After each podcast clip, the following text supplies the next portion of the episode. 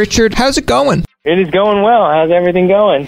Super awesome. Uh, I've loved all the songs that you played, uh, put out. So as soon as I was able to get a hold of you to set this up, I was uh, super thrilled. I was jumping on my bed. Uh, you're not supposed to do that, Right. but uh, uh, at least I'm here. I, pre- I appreciate the excitement. I'm going to start this off by saying one of the first things is that song Tonight is the Night has been used a lot. And I mean, I like it. I'm in Ottawa here now, but anytime I go downtown and I'm having a good time and that song's either on or I will put it on my iPod and hit shuffle and hope that it comes on. Nice. Thank you. Yeah, I'm very thankful for that song, and yeah, thank you. So the first question I have is, of course, what was life growing up in Yonkers in New York? Uh, Yonkers is uh, right outside of New York City, so I kind of got the New York City uh, experience growing up. You know, we would take the train down to the city and go to concerts and start performing in the city. And this was always around, you know, New York, and but you know, still had a chance to kind of live a little bit of that suburban lifestyle. too. so still friends with a lot of friends that I grew up with. Well, we all kind of grew up in the same neighborhood, so it was a really, uh, really fun experience. So you're pretty much a, hometown boy, stayed close with your uh, hometown, uh, I guess, fans and friends? Yeah, for sure. I mean, I live in LA now, but uh, yes, always, always, uh, oh, New Yorker, always. So do you, you know, when you go back to New York, do they bring you back down to a pedestal? Do they start yelling at you in the streets as if to say, like, Oh yeah, we don't even. No, I mean, I'll still talk to all my friends, and they just know me as Rich. So they I keep can't, I can't pull any rank on them they keep you humble? For sure. Absolutely, I wouldn't have it any other way.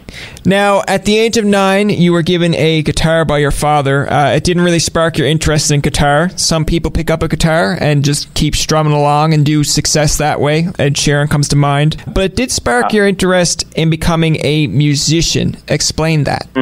Yeah, you know, I just, I, you know, I would play guitar and um, you know, basic guitar ideas, but I just always was wanted to sing and be a front man, and I was always writing, writing a lot of, writing a lot of stuff, writing a lot of lyrics and words and ideas, and always singing songs to myself. So I think it just kind of became apparent that naturally I was just going to become a songwriter. Some people like to be the songwriter behind the scenes, but uh, a lot of the ones that you see now coming successful are the songwriters for their own songs. I know when I grew up in the 90s, I'll, I guess a few of the more popular songs, I would go back now and say, I'm sure they wrote that. And then you find out that no, they didn't write it. And I was thinking, like, how? Yeah, I think now too. I mean, I would say ninety percent of pop music is written by a group of people, writers and producers, um, all incredibly talented people. For me, it's always been, I guess, a thing of pride to write my own stuff. You know, uh, I don't judge anybody else who does their, whether it's co-written or not. It's just, you know, my my vibe is to write my own stuff. No, I mean that's definitely admirable. At the age of 10, I've read there too that you began kind of rapping. That's kind Yeah. of young to rap. What were you rapping about? Uh, I don't even know. I just was putting words together and rapping, trying to sound cool. One of the first albums I ever really got into was a Tribe Called Quest, uh, Low End Theory. So off the bat, they were huge inspirations for me as a you know as a young kid.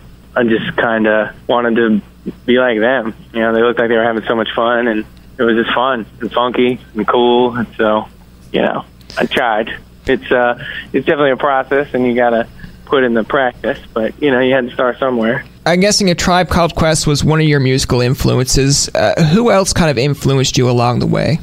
So much, really. I mean, on the hip hop side, obviously Tribe, and then you know Kanye and, and Jay Z were, were always huge inspirations to me. Uh, you know, the, the huge pop artists like like Justin Timberlake and Pharrell, I always loved, you know, so much. To you know, classic stuff like Stevie Wonder and the Beatles. I grew up on that stuff, so you know, it was always a goal to try and write, you know, amazing songs in that kind of frame. It kind of kind of hope that one day you can write a song that that longevity that you can listen to 30 years later. I mean, it's still a goal. It's it's hard, but um, so much stuff. I'm definitely a musical chameleon. Uh, I listen to everything, so I think it kind of bleeds through sometimes. Yeah, I was just about to say it, it kind of shows in your music because when we were doing a bit of research here, some of some websites called you a hip hop artist, some called you a rapper, some called you soul funk, and I was thinking like I can see that certain songs fit in a certain Yeah. certain realm. Uh, your friends call you Richie. I've been calling you a little. I guess I've been calling you Richie Richard, but uh, at the same time, cool. where did the name Outasight come from? Uh, out of sight, and it's, it's funny. I, I was just had to come up with a rap name, and my first rap name was actually Outsight, which was out of sight without the A, and that was like my first first rap name, and uh, uh, it wasn't really that great because anytime I would tell people my rap name, they would be like, "Outside, what?" so I kind of just metamorphosized into out of sight. You know, it was a cool phrase. Uh, that they used a lot during the 70s. I was definitely in a lot, a lot of soul and, and funk music. Yeah, so out of sight just kind of happened. At, at the time, it was like, you know, there's so many records in the, from the 70s, especially with James Brown, Stevie Wonder, you know, where they're using out of sight. You know, so just uh, it was just a cool phrase. So I kind of just went with it. You began performing at small venues and eventually released your first EP, uh, Employee of the Year. Then you released Radio New York and got more traction. Uh, when do you think you got your biggest breakthrough?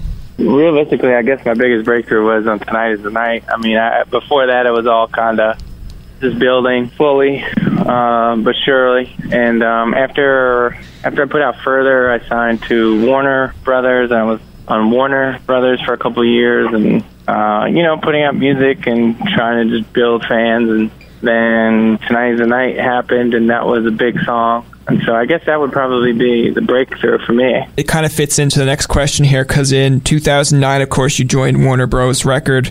Um, 2011, you released Tonight is the Night. Performed, like I said, at the WWE used it. You performed it at the NHL All Star Game, which was in Ottawa. In Ottawa. yeah. Yes, yep. Nice tie in. Yeah, man. How happy are you with the success of that song? And I I guess a, a follow up question also would be do you feel like it's a kind of a stigma on you that do you think that's like the only song people know you for or Uh, I think at one point, but then I mean, after you know, I put out my second album called Big Trouble, and we had um, we had two successful songs on it called The Wildlife and The Boogie. Um, that did a lot, and we're in a lot of uh, movies and um, just all over. And so, you know, I kind of felt the pressure uh, making the second album for sure. Not, I didn't, you know, think about it too much, but I mean, I think it was definitely a, a point where I kind of had to figure out, am I going to be able to keep doing this? Is this, you know, what's next? And then I put out the wildlife, and the wildlife did really well. And then the boogie came out after that, and then we just the album kind of just, you know, did did uh, beyond expectations. Really, did you have a, sp- a particular song that you kind of wanted to be the the song off the album and the record told you or the label told you no let's go this way Yeah, I think at the time back in the back then, I mean, it was a while ago, but I mean, the second single was Now or Never, which did you know pretty great, and uh, I was thinking about it being a different song called Perfect Words at the time, but I think everything just kind of happens for a reason, and uh, it, just kind of schooled me to the game and how I wanted to continue on my career, and then just you know realize, all right, putting out records independently, I think would be more my my style, just because I don't want to say I'm controlling, but I like having my hand, you know, being involved in everything, especially uh, the creative process. So I think it all kind of just taught me the ways of the music industry, and I was like, all right, you know what? I think me doing it with myself and my small team would be would be better. No, I can definitely relate to that one. I mean, I like doing this podcast, and there are times that I thought to myself, like, if I was doing this for a company, would I have this much free range? Would I get to choose which guests are on, which questions to ask? Because, I mean, right now I'm the one sending out the emails, I'm the one editing it, so I know how it sounds on what I like, and hopefully people like it. But if I had someone kind of dictating me or telling me, I mean, sure, you're learning a lot, but the same point is, it comes to a point that you're thinking, like, is this really what I want uh, out of it? Is it the same kind of exposure, the same thing that I would be listening to? Right. Now, in April of this year, you released uh, I Got You, and that you had a third album coming out called Album Richie, which was released last month. Uh, you teamed up with Hoodie Allen on this album. How, how cool was it to work with Hoodie? It was awesome, man. It was a super honor. Honestly, uh, Hoodie and I have always been cool. He was started coming to LA to work on his album, and uh, we linked we linked up and just became homies. And uh, we were kind of working on our albums uh, around the same time. Yeah, I mean, I just remember playing "Feel Good" for him, and he was like, I, I, "He's like, I want to get on this." so I went and booked the studio, and I got him in there. I was super super excited to have him on there. Obviously uh, he's a big artist, and he just put out a single today called "Ain't Ready," which I helped uh, him work on. Yeah, man, we're just homies. So it was, it was super fun. Yeah, because it kind of seems like both of your styles uh, could could really clash in an interesting way, and um, you know you always see on YouTube comments or stuff like, "Why don't these two artists mix uh, mix it up?" And um, when I seen that earlier today, uh, that you worked with Hoodie Allen, I was thinking like, yeah, I could see that. They're they're pretty similar yeah, in style. Totally. Um, speaking of the album, was there any kind of style change, or was it the same kind of style you've been putting out for the first two? Like, did you try to experiment and then decide no, let's keep it the same, or uh, is there new stuff on this album that maybe we haven't heard before? I think it's it's actually a pretty nice mixture of. Uh, the first album was definitely um, very pop oriented. The second album was obviously always it's always pop, but was way more funky, a lot of horns. So this third album is a pretty good mixture of like funky, some a lot of great horns, and also some just pop songs as well. So it's a I feel like a nice nice blend of everything going forward, but also you know kind of what's kind of what's going on now, current. You know, so you know some cool cool drops and some trap hi hats. You know, people think things people like listening to right now. So it's always like taking what you kind of done, getting better at it, and then you know adding in some some new flavors for sure. And do you find it hard to do that? Because I mean, you kind of want to keep your own style, but you want also want to keep what's current. And like, you know, some people might like the fact that you stay your own style and don't yeah. go with what's current. So like, how do you distinguish between the both to try to make both sides happy? I just kind of let it come natural, really. I don't find it too challenging. We just kind of work on it, and then, you know, it's either we love it or we don't, and if we love it, we go with it, you know? Um, I luckily have the, uh, the ability and the freedom to do that. So I just kind of go, you know, I just kind of create, create, create. I work a lot. I'm in the studio a lot. And uh, eventually we find stuff that we love, and then I just like, this is it. And we hammer it home and work on it until we feel like we got it to a place where we can release it.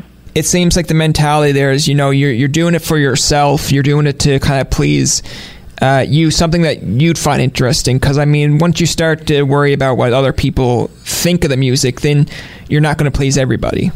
Yeah, I mean, you know, we make friendly music. You know, at the end of the day, it's pop music. At the end of the day, so I mean, we're not, you know, um, I think people will dig it. You know, it's just a matter of also loving it yourself, for sure. The way I look at it is, as long as it's catchy, it has a good beat, people will definitely tune in. Because I mean, I, I remember hearing a while ago that the way we remember alphabets and stuff like that, or alphabet or our numbers and stuff, is through music. And most times, if the beat is fine or good, you'll continue to listen to it. For sure.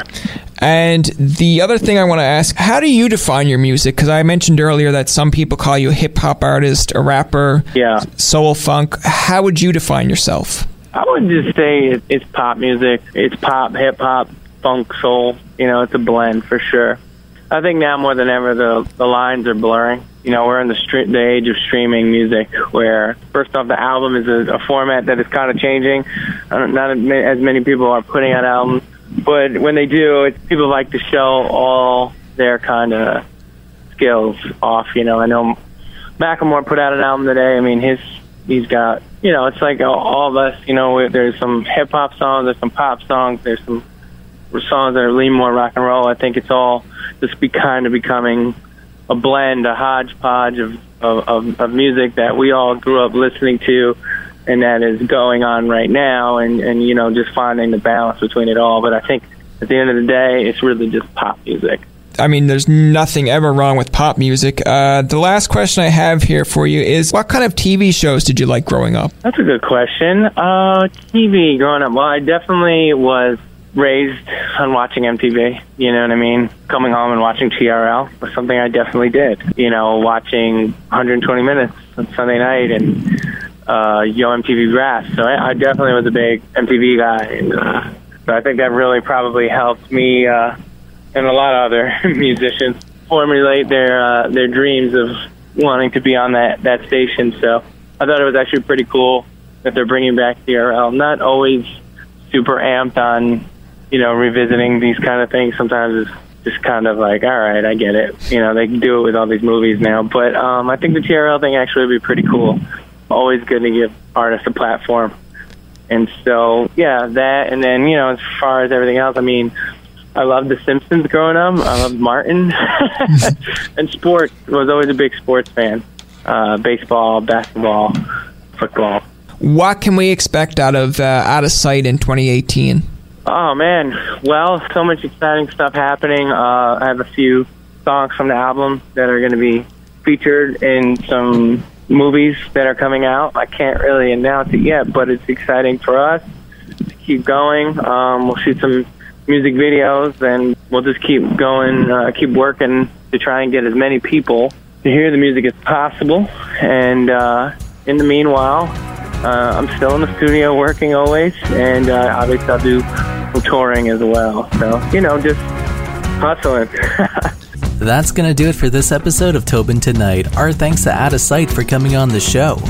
Remember, you can find past, present, and future episodes on TobinTonight.com, Spotify, and iTunes. Follow us on Twitter, like us on Facebook, and leave a comment or two. For Tobin and myself, this is Jacob saying thanks for listening and good night. It is your favorite girl. That's right, it's the Ali Mars, the one and the only.